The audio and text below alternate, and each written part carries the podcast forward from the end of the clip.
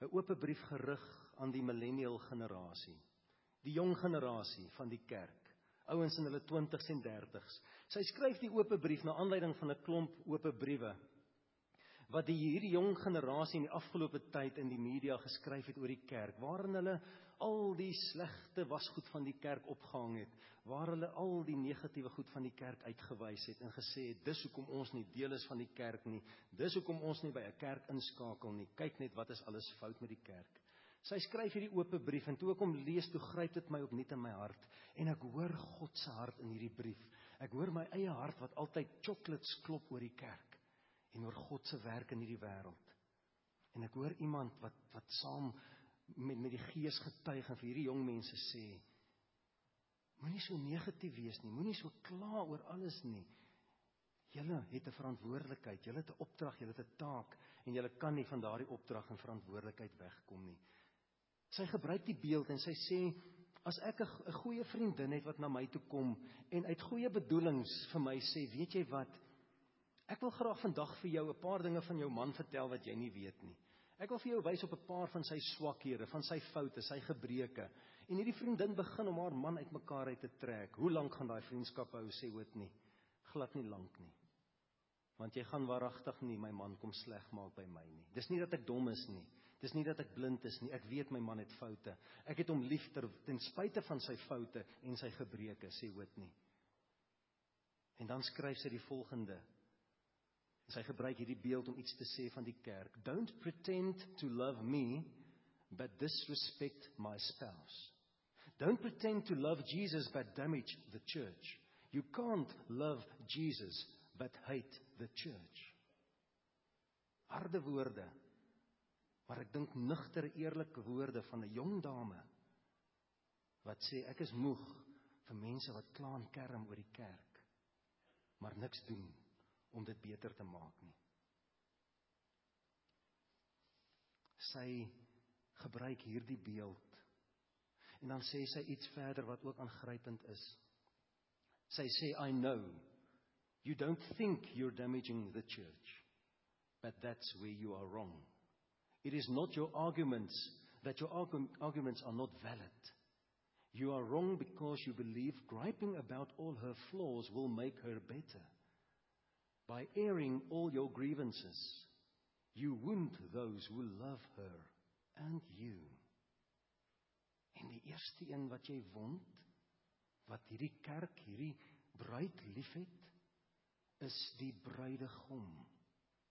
So beskryf die Bybel vir Jesus. As hy sê hy is die bruidegom en die kerk word beskryf ons die gelowiges reg oor die wêreld as die bruid van Jesus. Nou sê vir my, sal enige ou wegkom daarmee om op 'n onthaal van 'n troue na die bruidegom toe te gaan en sy bruid te gaan slegmaak. Hy sal 'n pak slaag kry. Die bruidegom sal hom net daar voeter, is dit nie? Sal enige man wat sy sout werd is, toelaat dat sy vrou beledig word? Verseker nie. Al is ek die dominee van hierdie gemeente, jy moenie my vrou beledig nie. Ek sal vir jou aanvat, want dit is my vrou. En so voel elke bruidegom oor sy bruid. Hoe dink jy dan voel Jesus dan anders? Glad nie. Hy's die bruidegom van hierdie kerk en hy sal waaragtig nie toelaat dat mense sy kerk skade berokken en seermaak nie. Ek het al baie keer ouens gesien wat gedink het hulle gaan 'n kerk toemaak. Hulle gaan hulle dankoffers stop, hulle gaan mense negatief beïnvloed, hulle gaan vir almal vertel hoe sleg is hierdie gemeente. 2, 3, 4 maande later is daai ouens weg. Sterktes in die bene, en die kerk groei. Want God is in beheer van die kerk en dis wat Whitney uiteindelik vir ons probeer sê. Ons moet besef wie dit is oor wie hierdie kerk gaan. Ons moet besef wie's die fundament van hierdie kerk, wie's die hoof van hierdie kerk. Sy naam is Jesus Christus. Ek hoor die afgelope tyd ook in ons kringe mense wat negatief is wanneer hulle oor die belydenis van Belhar praat asof die belydenis van Belhar iewers deur 'n demoniese of 'n sataniese organisasie geskryf is. Dis deur die kerk geskryf. Deur ons broers en susters, al het hulle 'n ander kleur en 'n ander kultuur. En ek hoor hoe mense praat oor ons eie sinode en sê ek wonder wat wil die sinode nou weer met hierdie ding doen? Wonder wat is hulle agenda?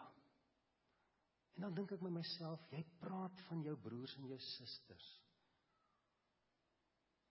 Jy praat nie van een of ander geheime organisasie wat sy mes in het vir jou nie. En dan hoor ek amper hierdie selfde tipe stem van mense wat sê ons wantrou die kerk. Ons wantrou eintlik die koning van die kerk. Want hy sit mos agter dit alles. Dis wat ons uiteindelik impliseer. En dan hoor ek weer Whitney. Sy skryf hierdie en dit is vir my so mooi. Sy sê now if it's not already clear I love the church. I'm crazy, obsessed and slightly obnoxiously in love with the church and her leaders. I'm not objective. I'm not impartial. Stop reading if you want to. At least I've owned it.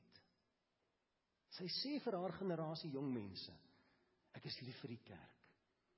En jy moet dit weet, ek is uitverkoop aan die kerk. En weet jy wat ek dink is wat God in al die bladsye van van die Bybel sê, want ten spyte van die foute van die kerk en ons is nie blind vir al die goed wat al verkeerd geloop het nie.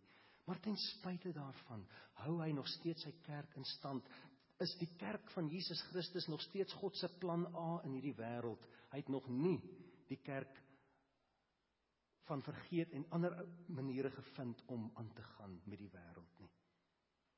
Dis sy plan A en dis die enigste plan.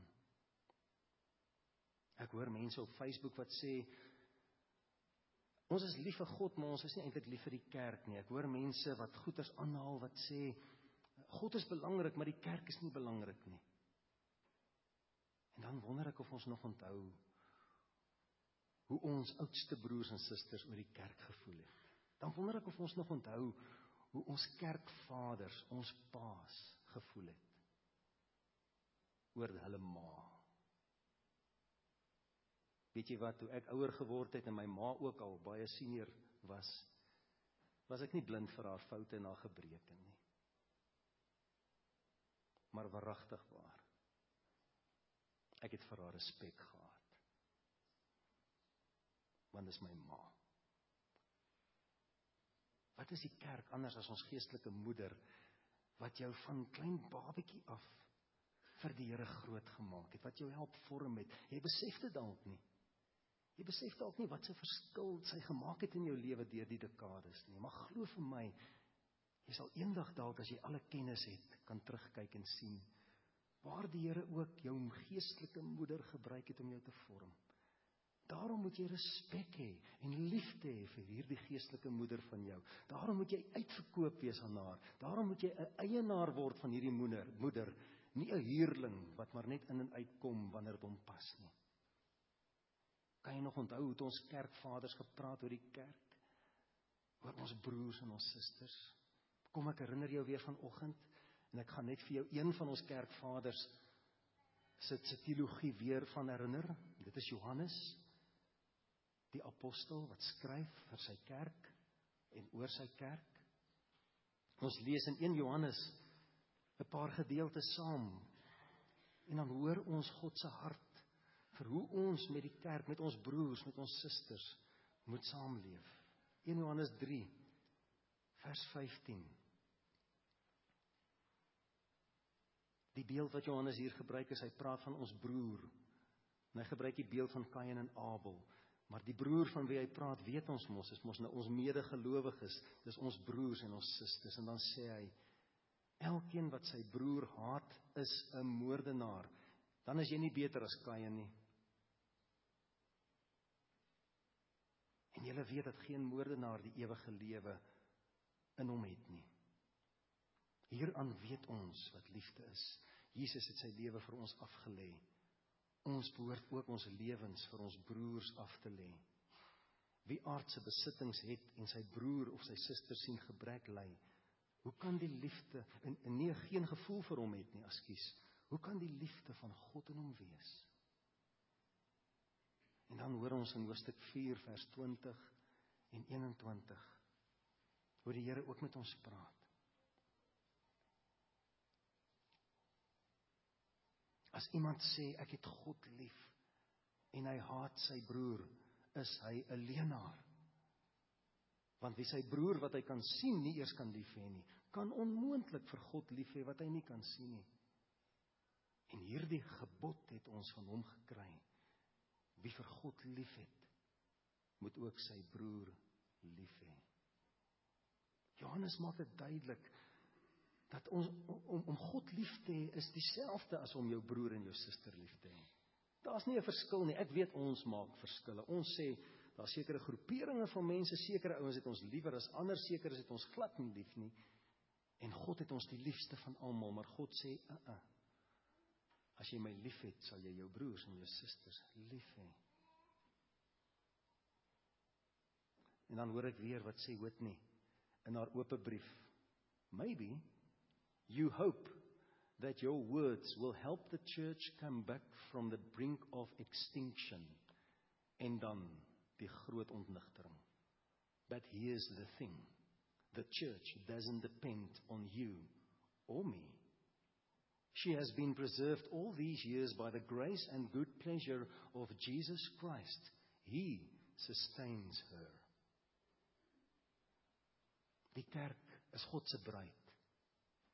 Hy is die bruidegom van hierdie kerk en hy het sy kerk lief en hy onderhou sy kerk. Hy sorg vir sy kerk.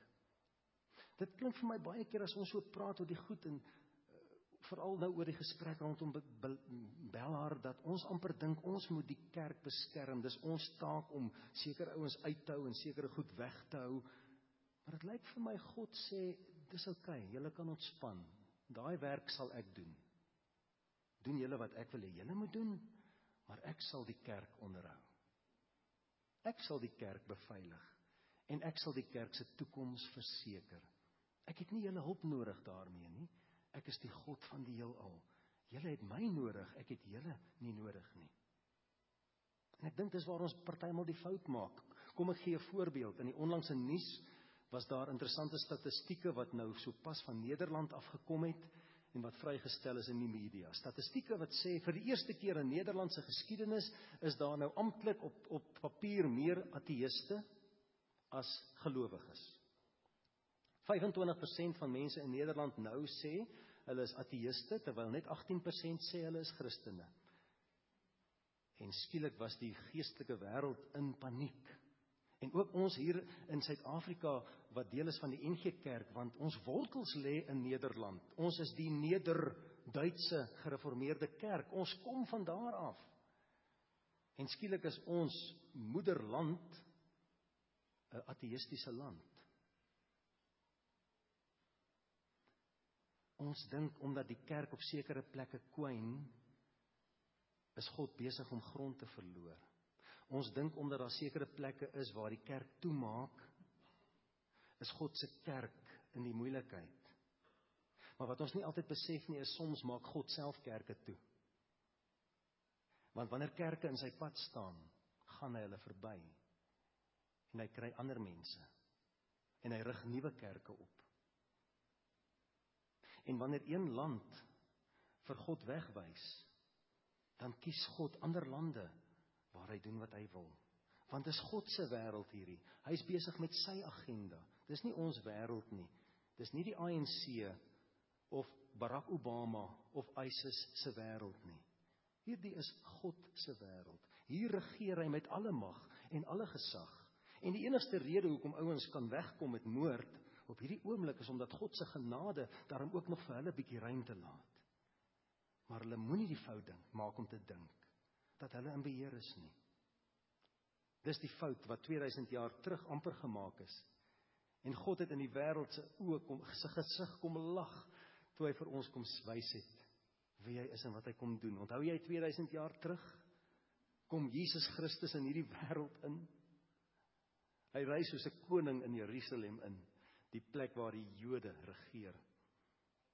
Hy ry soos 'n koning in Jerusalem in die plek waar die Romeinse regering en die Romeinse goewerneur namens die Romeinse keiser regeer. Kan jy dink?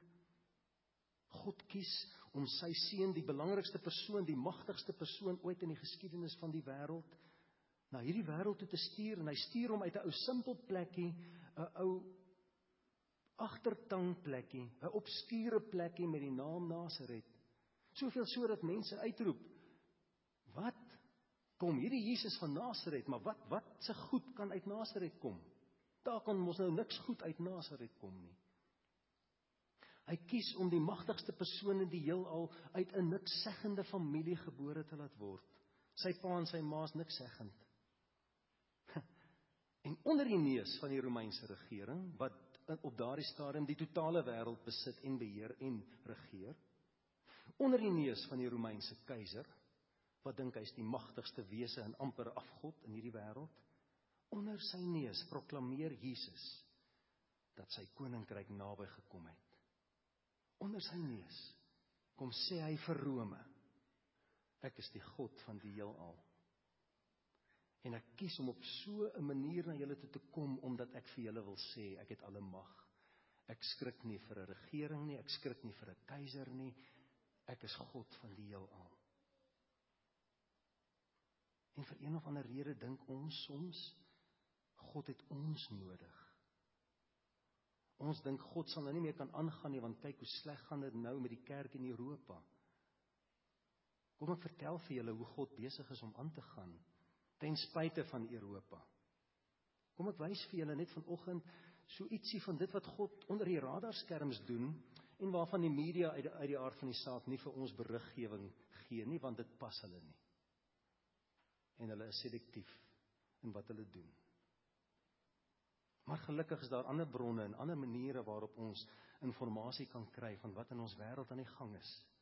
Ek vertel vir julle so ietsie van hierdie dame, Ellen Kagina, En verskoon maar as die kleer jou nie pas nie.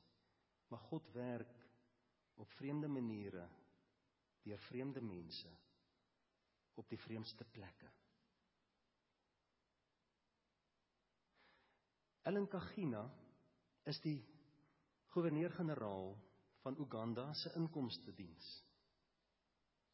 Ons gelyke van SARS. Sy het 'n klompie jare terug in hierdie departement ingestap en as Christen vrou het sy besluit sy wil transformasie bewerkstellig in hierdie departement wat net so korrup is soos wat ons departemente in Suid-Afrika is. Ons ken dit in ons eie land ook. Sy het al die poste gevries, almal afgedank. Hulle moes heraansoek doen vir hulle poste. Sy het bekwame mense begin aanstel. Sy het al die korrupsie begin stop. Soveel so dat dit oorgevloei het na die meeste van die staatsdepartemente in die Ugandese regering op hierdie oomblik. Soveel so dat haar inkomste departement sy inkomste uh, so verhoog en vergroot het dat almal besef het hier is iets groots aan die gang.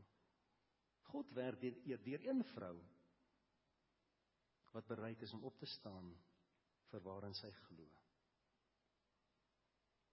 Kom ek vertel vir julle so ietsie van wat in Malawi aan die gang is. Malawi waar wat eintlik maar eh, ook sterk deur die moslems beheer word. En hierdie bron is 'n ongelowige man met die naam David Hughes. Hy is 'n wetenskaplike, hy's 'n bioloog. Hy het navorsing gaan doen oor oor Afrika lande en die invloed van siektes soos vigs en so meer op Afrika. En in sy navorsing het hy ontdek wat se invloed het die kerk in hierdie lande.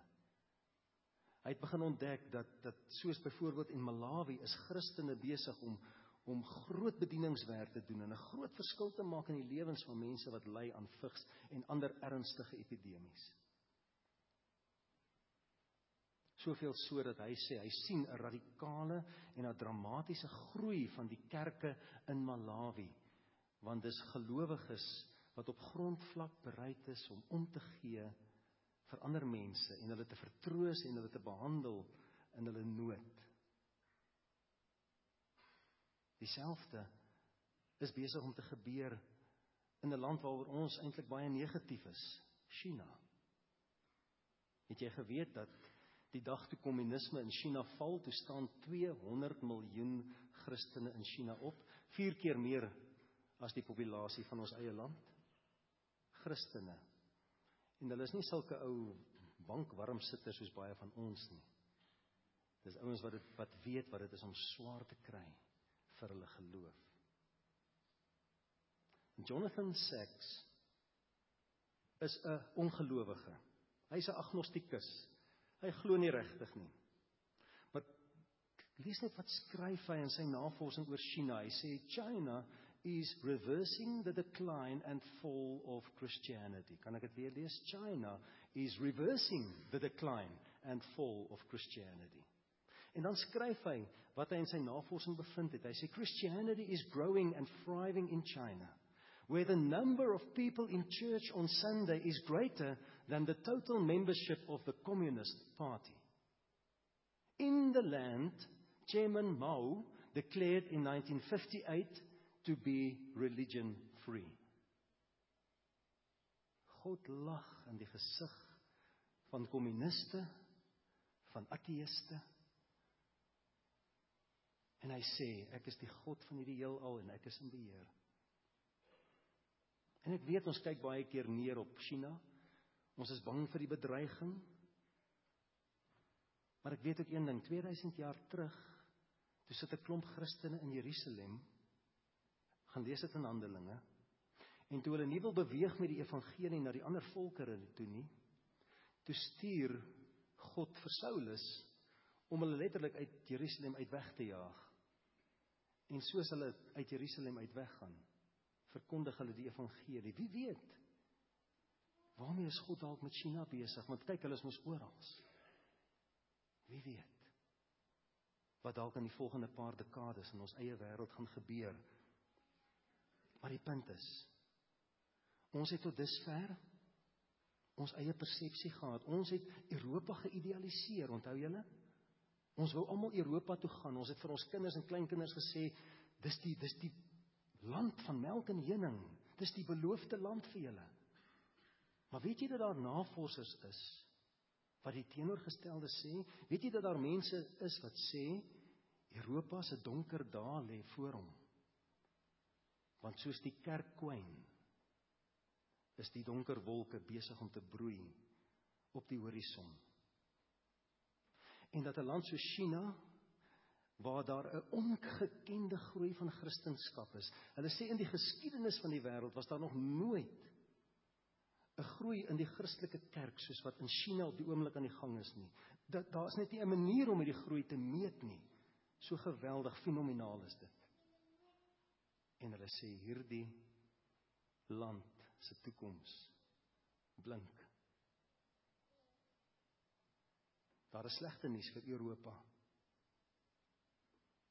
En Jonathan Sacks skryf daaroor, hy sê en dan help hy natuurlik vir ons wat dalk die persepsie het dat dit nou net armsalige ou patetiese mensies is, primitiewe ouetjies wat nou in Christus glo, maar dat die eerste wêreld beskaafde ouens, soos die ouens in Holland nou nie meer vir God plek het nie.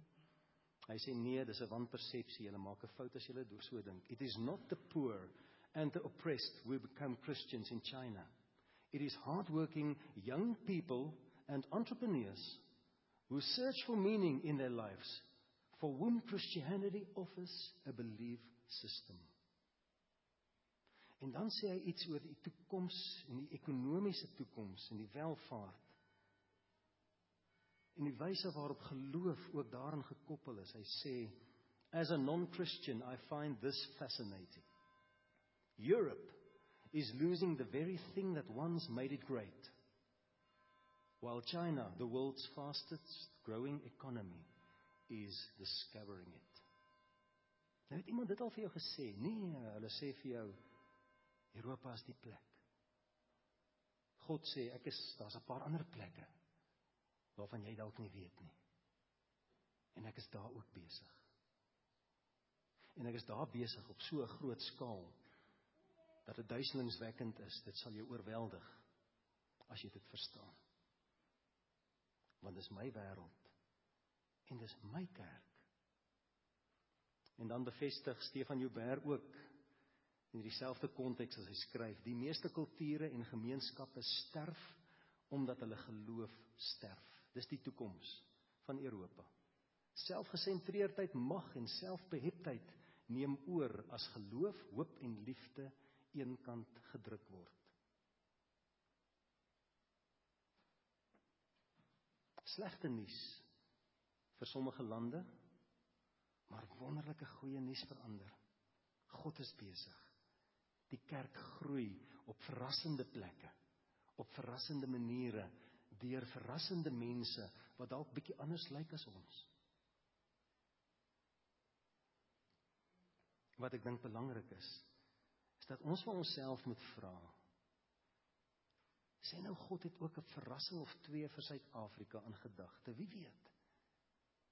Wat dalk nog hier in ons land kan gebeur? Kan daar iets goeds uit Suid-Afrika kom? Ek wil eintlik vra, kan daar iets goeds uit 'n obskure plekkie soos Belhar in die Kaap kom? Tyd sal ons leer. Maar wat ek wel besef is dat God werk deur enige iemand. Hy het nie vir jou en my nodig nie. Hy gebruik hulle wat beskikbaar is, wat ryp is, wat gereed is, wat gewillig is, wat bereid is om hom te vertrou. En dan sluit ek af met dit wat hierdie jong meisietjie sê in haar oop brief. Whitney Cap skryf. Sy wil nie sê dat dit wat hierdie jong ouens beleef nie waar is of nie eg is nie. Sy sê your struggle is real but your solution is wrong. As you struggle, pray. Ask the Lord to start a revival in your church. Talk to your leadership. Reach out to those in your local body and stay. Verlede week se tema onthou, julle bly, eienaars bly. Stay close, stay connected, stay hopeful. Our best days are ahead because the days are getting darker. And the bride of bride of Christ is radiant. Even on her worst days, she still shines. Jy kan ons nie 'n lig laat skyn in 'n plek wat klaar helder verlig is nie. Wat 'n verskil gaan 'n ou kersie nou maak in hierdie helder verligte gebou vanoggend? Jy het 'n donker vertrek nodig vir die kers om sy werk te kan doen. As die kerk God se bruid is en die bruid is 'n kers of 'n lig wat moet skyn, dan moet dit redelik donker wees vir die lig om te skyn, is dit nie? En dan is God nie bang vir die donker nie. Nie so bang soos ek en jy daarvoor is nie. Dit lyk vir my hy gebruik die donker om sy lig te laat skyn. En hy gebruik enige iemand wat kom aanmeld en sê Here, ons is bereid om te glo. Ons is bereid om U te vertrou. Eienaars is gelowiges, manne en vroue, kinders wat aan die Here vashou, wat wat die onmoontlike verwag en daarom selfs die onmoontlike kan vermag. Eienaars is nie bang vir die toekoms nie. Want hulle weet God regeer. En hy doen goed op snaakse maniere en op snaakse plekke. Deur snaakse mense. God verras. Dis my gebed dat God jou sal verras elke dag in jou lewe. Dat wanneer jy die koerante lees en jy net die geselekteerde inligting kry wat iemand vir jou wil gee, dat jy sal weier kyk en sal weier lees en sal aanhou glo en vertrou dat God besig is met radikale goed in hierdie wêreld en dat dit sy kerk is en dat ek en jy kan lief wees vir hierdie kerk dat ons kan opgewonde wees oor die toekoms want God is hy sou nie vanoggend twee babetjies kom deel maak het aan sy verbond as hy gedink het dat dit geen waarde het en dat hulle geen toekoms het nie. Hy glo. Mag ek en jy ook waaragtig waar glo in 'n almagtige Skepper God. Kom ons kyk met nuwe oë na die wêreld. Kom ons kyk met geloofsoë en ons sien raak wat God doen. Soms selfs ten spyte van ons. Miskien moes ons swart en ons bruin broers vir ons iets kom sê wat ons nie andersins wou hoor nie. Miskien het God hulle gebruik, ek weet nie. Die tyd sal ons leer. Maar God werk verrassend. Kom ons loof hom daarvoor.